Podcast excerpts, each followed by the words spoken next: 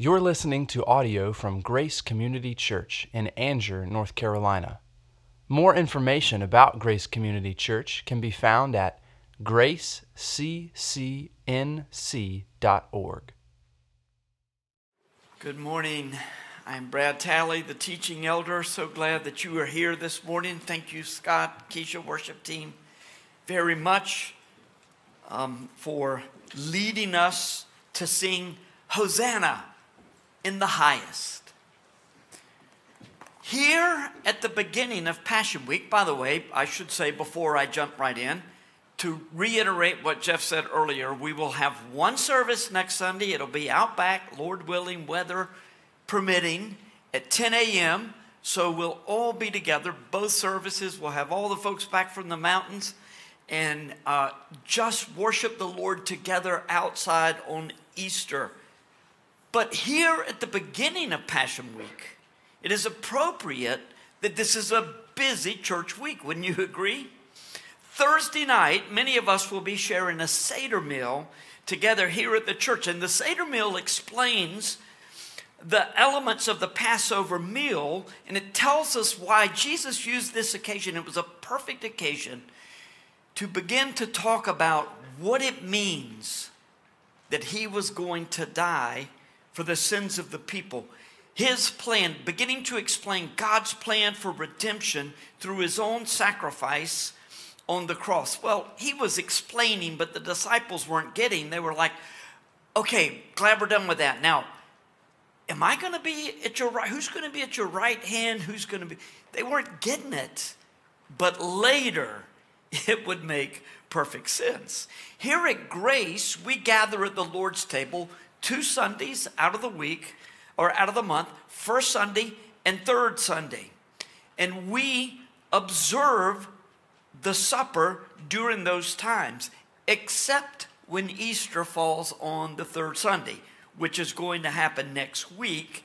And since the Lord's Supper is primarily a meal for believers, and since it's also the one Sunday out of the year that a number of unbelievers come their only time of the year, then we will wait until the fourth Sunday of the month, this month, April 24th.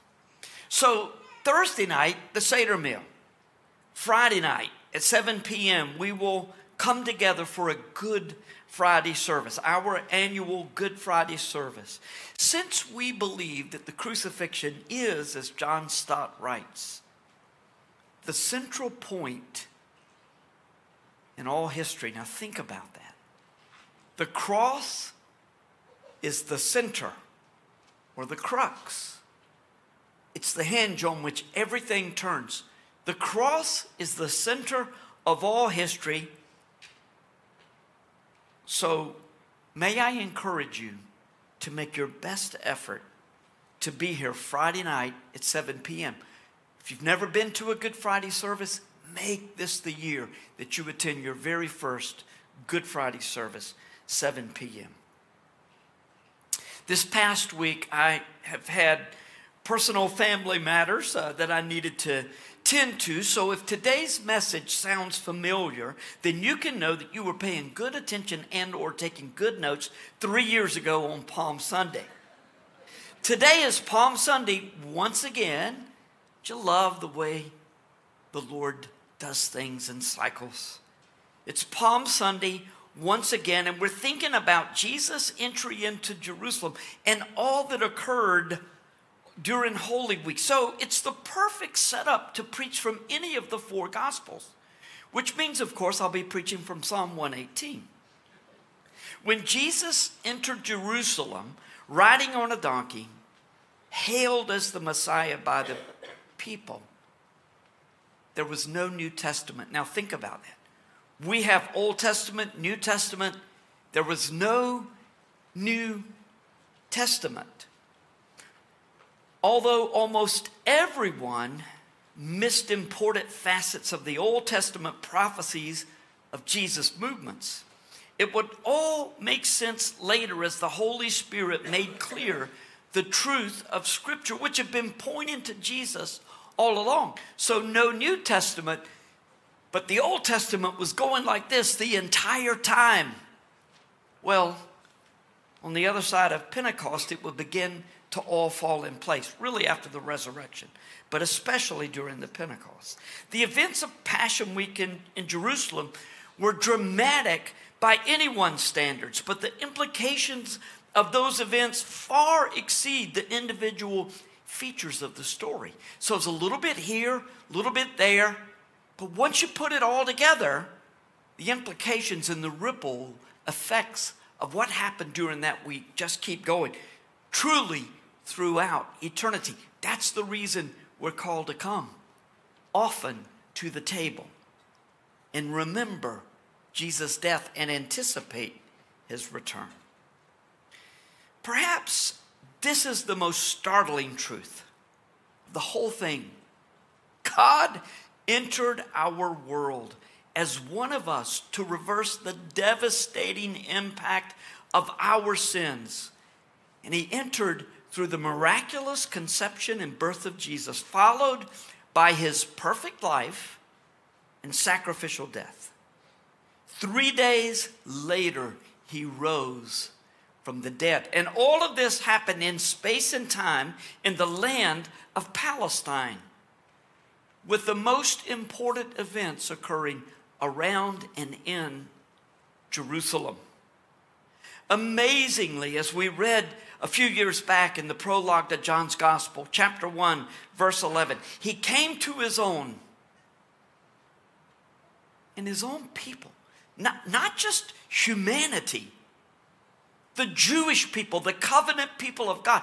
He came to his own, and his own did not receive him.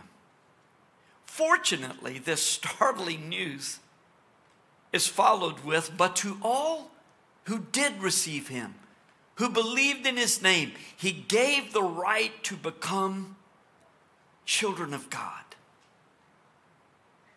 who were born not of blood, nor of the will of the flesh, nor the will of man,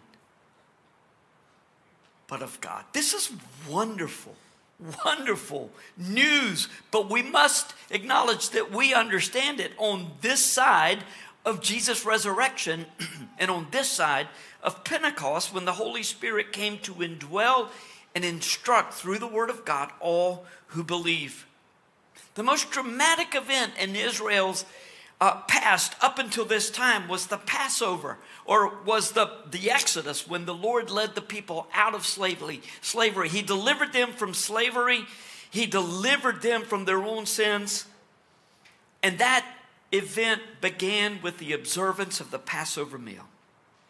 And it was during the Passover meal in Jerusalem that Jesus refocused the meal and initiated the Lord's Supper. Before the meal, two psalms were sung by the participants at the meal Psalms 113 and Psalm 114. After the meal, the participants would sing Psalms 115 through 118. Two psalms before the meal, four psalms after the meal. These six psalms became known as the Egyptian Hallel. Now, Hallel means praise, praise to God. These psalms are known as the Egyptian Hallel, not because they originated in Egypt, but they were pointing back to that time. They were saying, Remember when we were in Egypt, we were slaves, and the Lord delivered us and brought us into a new place, a new land?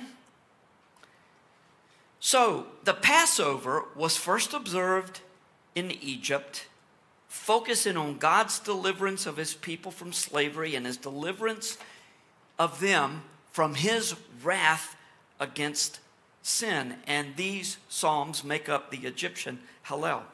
Psalm 114 is the only one of the six psalms that directly mentions the Exodus. But the themes of raising the downtrodden and the festal processions or the festive, joyful processions of both the king and the people make these psalms the perfect songs to recall God's redemptive work associated with the Passover meal. I was thinking this morning during the, the worship time, these songs are perfect to lead us to recall the work of Jesus on the cross and even pointing to the Last Supper, the, the, the Passover meal that became the Lord's Supper.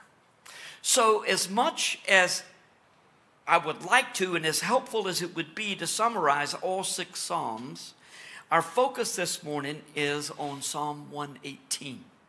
This would have been the very last song of worship that Jesus sang before his crucifixion. It was a long song, but it was sung with the tune that everyone with which everyone was familiar. And you know how we all are. We can learn things better through singing. We do this with children all the time, but adults are the same way. If we sing something, we remember it a lot better than if we're just trying to recite it in our mind. So they all knew the Psalms. They were all singing along, and Psalm 118 was the last. It was the last song of worship that Jesus sang before his crucifixion, thus ending the meal with hope. Even though he was facing the worst trial that any human would ever face. And it was far more than the physical suffering that Jesus would endure that he was facing. The first four verses of our psalm will serve as the reading for the day. So please stand, if you would, as God's word is being read. I will be reading from the English Standard Version. Oh, give thanks to the Lord, for he is good, for his steadfast love endures forever. Let Israel say, his steadfast love endures forever. Let the house of Aaron say, His steadfast love endures forever. Let those who fear the Lord say, His steadfast love endures forever. The word of God for the people of God. Thanks be to God.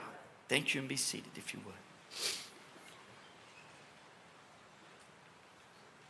Psalm 118 is a psalm of great celebration that was likely sung in the festal processions in some of the annual feasts held at Jerusalem. Now, much of this song is sung by an individual. It was almost certainly written for a king to sing as he would lead the people in procession into Jerusalem. It's already been noted that this would have been the last psalm that Jesus and his disciples would have sung as they moved toward the garden after the supper. It begins and ends with the exact same words of gratitude, which points to the goodness of the Lord's uh, favor on his people. Oh, give thanks to the Lord, for he is good, for his steadfast love endures forever. Now, this is really cool to me. In verses two to four, three different groups of people are addressed. Israel is addressed, the nation of Israel. And then the priest of Aaron's family are addressed, who the priest who led the people in worship. And then those who fear the Lord. These same three groups were exhorted to trust the Lord in Psalm 115, 9 through 11. Write that down somewhere. Put it on your phone or something. Go back and look. Those same three groups of people are addressed. So, the people of Israel, we get. The priest in Aaron's family, we get. But the God-fearers, who were those who feared the Lord. Well, once again, you think it's just the people. Indeed, it was talking to the people of God. But it's interesting to note that Gentiles who converted to Ju- Judaism later on would be known as God-fearers or as righteous Gentiles. They were not known as God-fearers when these Psalms were written, but they would come to be known as that. I, I doubt many of us in this room, I, I doubt we are aware of how blessed we are. It was God's plan all along to include Gentiles in big numbers into the covenant family of God. But most leaders in the Jewish nation, both then and later, when Jesus was among them missed the promise. They missed the promise that God was going to bring Gentiles into the family and that we would be just as important as the Jewish covenant people of God.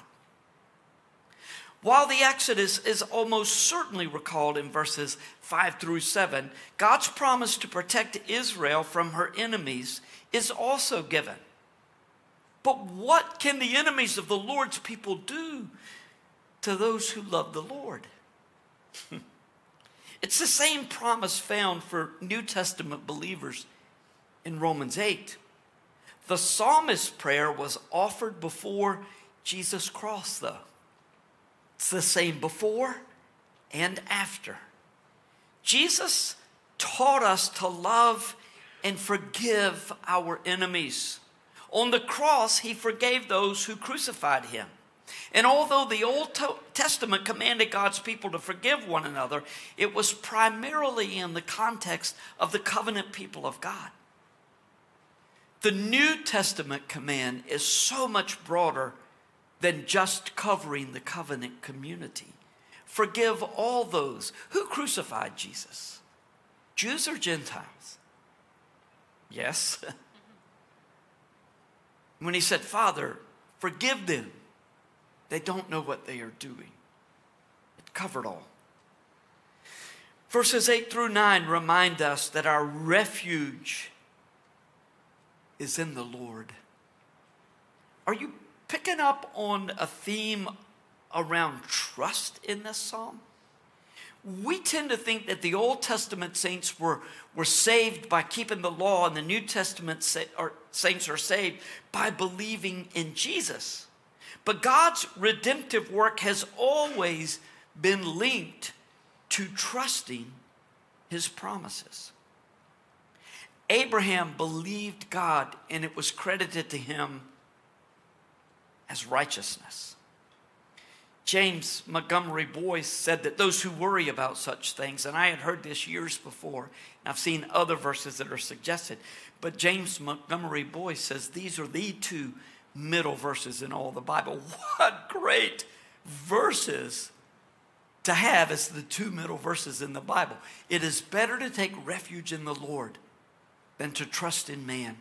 It is better to take refuge in the Lord than to trust in princes.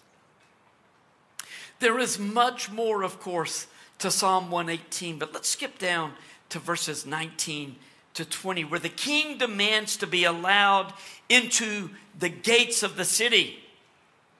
Jesus entered Jerusalem wholly on his own merits as the only righteous one. Fortunately, those who trust him will also be considered righteous and will enter the gates of the eternal city with him. You know what it's like? You ever been to a, an event and you don't have the tickets and you just say, I'm with him, I'm with her, you know, and they say, oh, okay, you come in. Even more so, backstage at a big event, a big public event, if you're with somebody in the know, and, and, and there's somebody saying, mm-mm, you say, I'm with him, and they say, okay, pass. That's us going into the city with Jesus. These two verses remind me of Jesus' attitude when he entered the city on Palm Sunday. The leaders demanded that Jesus silence those who were in the crowd praising him as the Messiah. And Jesus replied, I tell you, if these are silent, the very rocks themselves will cry out. Verse 22 The stone that the builders rejected has become the cornerstone. So, wait a minute, who, who are the builders? Who are the builders that are rejecting the cornerstone? Could it be that the builders were the religious leaders of the Jewish nation? Furthermore, could the stone that they rejected be Jesus? If Jesus is the Messiah, the righteous one who leads many into Zion, it cannot be a good thing if the leaders are rejecting him, right? The rejection of the Messiah was, alas, God's doing. And God's will is always a good thing. Always. Verse 23. This is the Lord's doing. It is marvelous in our eyes. Those two verses don't seem to go together, do they? The stone that the builders rejected has become the cornerstone. This is the Lord's doing. It is marvelous in our eyes. This is the day that the Lord has made. Let us rejoice and be glad in it. The original readers of this psalm understood this passage to describe the king of Israel leading God's people into Jerusalem with praise on their lips for the mercies of the Lord. Many who understood and many who did not understand.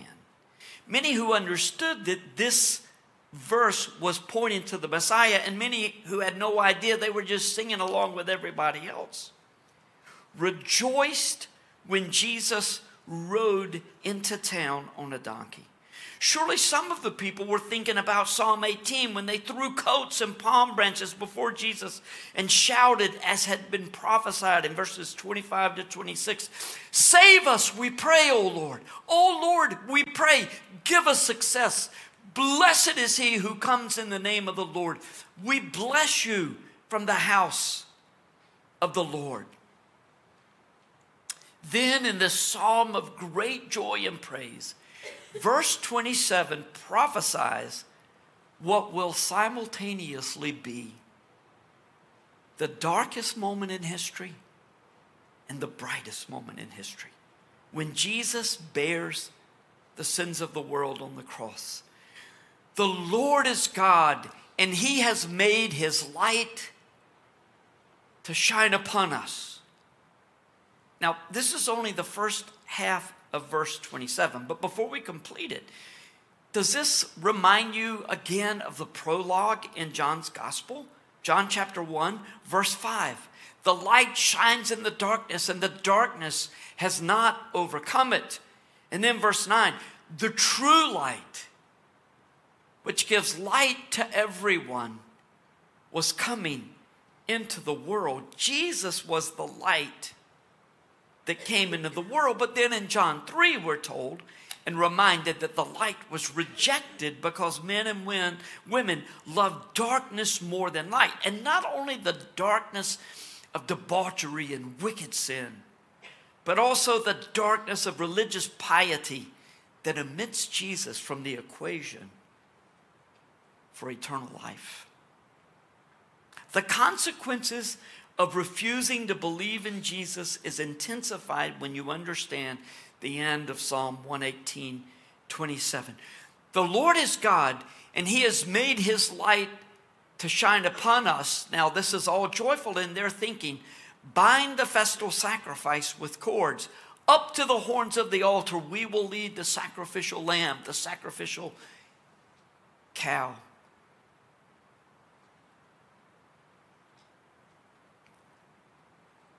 And even though Psalm 118 is not classified as a psalm of ascent, it has that feel. The Psalms of Ascent were sung by the people as they were going up to Jerusalem. Now, if you had a bird's eye view of Jerusalem and the people coming, they would always, always be going up.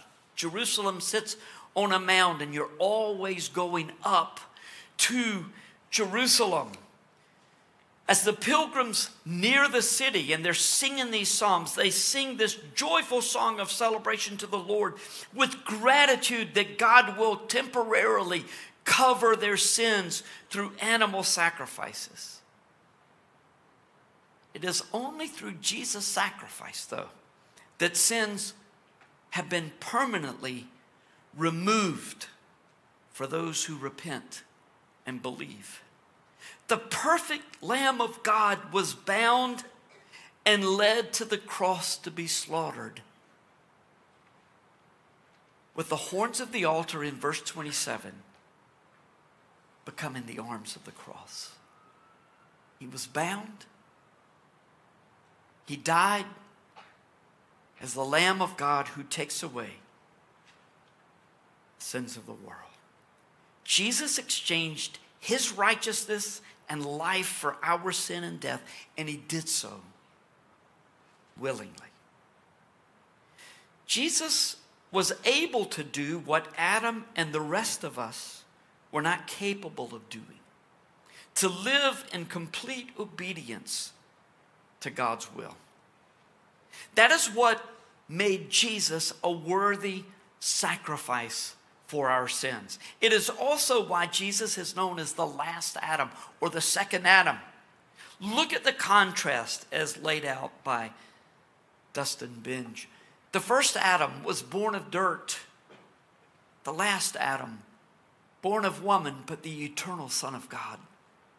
The first Adam tempted and failed. Anybody in that category from this week? The last Adam tempted and victorious no matter what the circumstance. The first Adam brought a curse, the second Adam became a curse. The first Adam blamed his bride, the last Adam took the blame for his bride. The first Adam died and buried. The last Adam died and risen. It was on the very first Palm Sunday that Jesus would move inexorably toward the cross. He was determined to be the sin bearer, even though he would be tempted to alter his course. If you were a casual bystander, you would not think Jesus was doomed to die when he entered the, the, the city. Are you kidding me? This guy is going to be king someday. But political observers would have known that he was asking for trouble. The scene was set in Matthew 21, beginning with verse 6. The disciples went and did as Jesus directed them. They brought the donkey and the colt and put on them their cloaks, and he sat on them. Most of the crowd spread their cloaks on the road, and others cut branches from the trees and spread them on the road.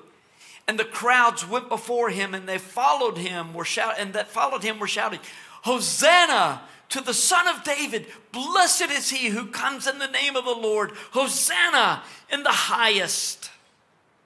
Psalm 118, verses 25 to 6, came to life in Jesus' triumphal entry. Hosanna originally meant, God save us.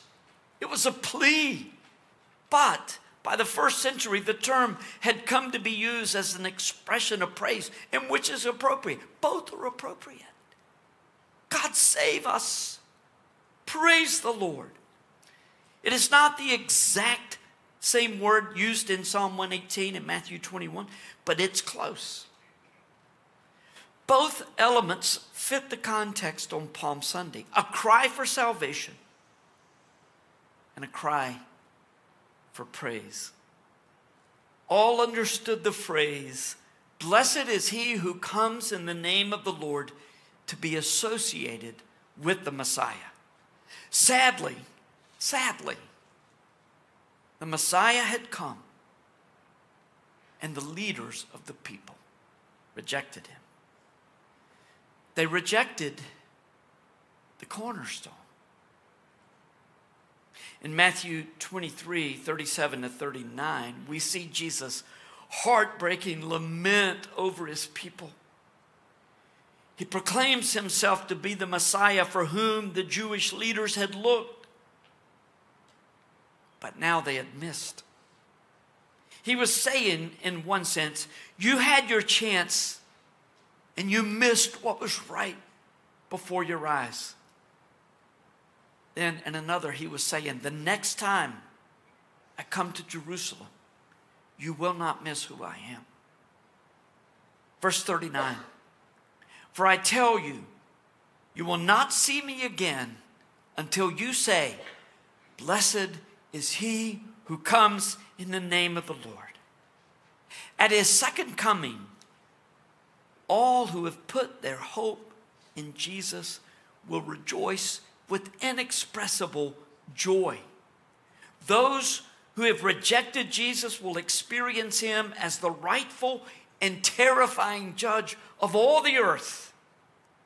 There is likely, though, an element of great hope for the Jewish people in this verse. In the end, the people of Israel will turn to the Lord in full and will indeed accept Jesus to be their rightful Messiah and Savior.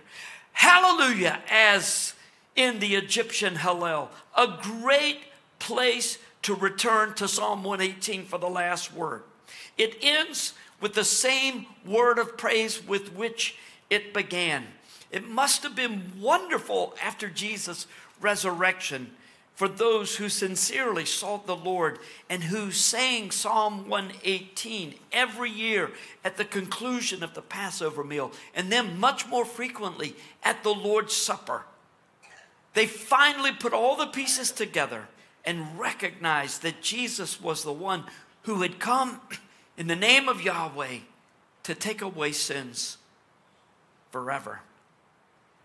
Oh, give thanks to the Lord for he is good, for his steadfast love endures forever.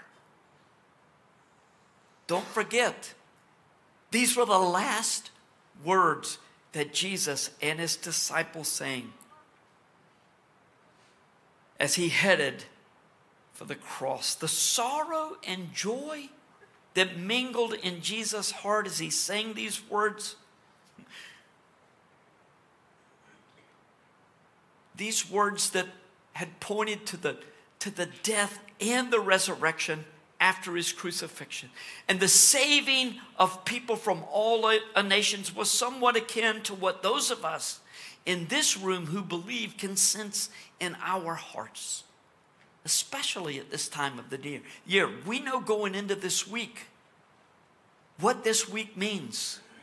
We know the debates that go on between Jesus and the leaders of the people. We know of their rejection. We know of the disciples' confusion. We know of his arrest and trial and horrific execution. But we know that he rose again. Joy, hope, horror, reflection, but most of all, praise at this time of year.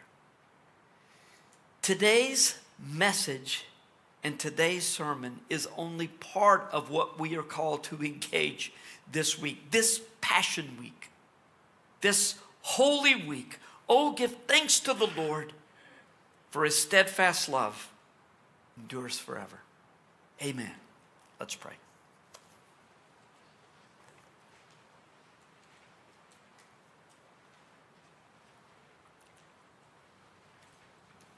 Father,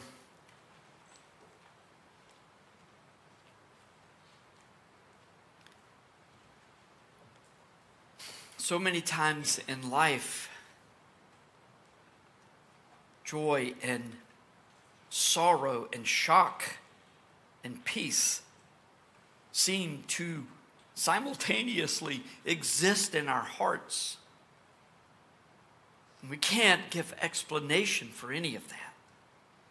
But Lord, it goes a long way just thinking about the events of Holy Week, of Passion Week. How Jesus began by riding into the city and hailed as Messiah and conquering King, and then moved to the cross, but back again to life. So, Lord, whatever it is that we are experiencing at this moment, we pray that you would remind us of the last Adam, the second Adam, Jesus, the cornerstone, and may we not reject, may we receive with all our hearts. And from day to day, as we desire to live for you, may the truth of the gospel encourage, instruct, motivate us to live for you in the power of the Spirit. May Jesus be evident in our lives this week. It's in His name that we pray. Amen. Would you please stand? Thank you for listening to audio from Grace Community Church, located in North Carolina. Feel free to make copies of this audio content to share with others, but please do not charge for those copies or alter the content in any way without permission. For more information about Grace Community Church, go to graceccnc.org.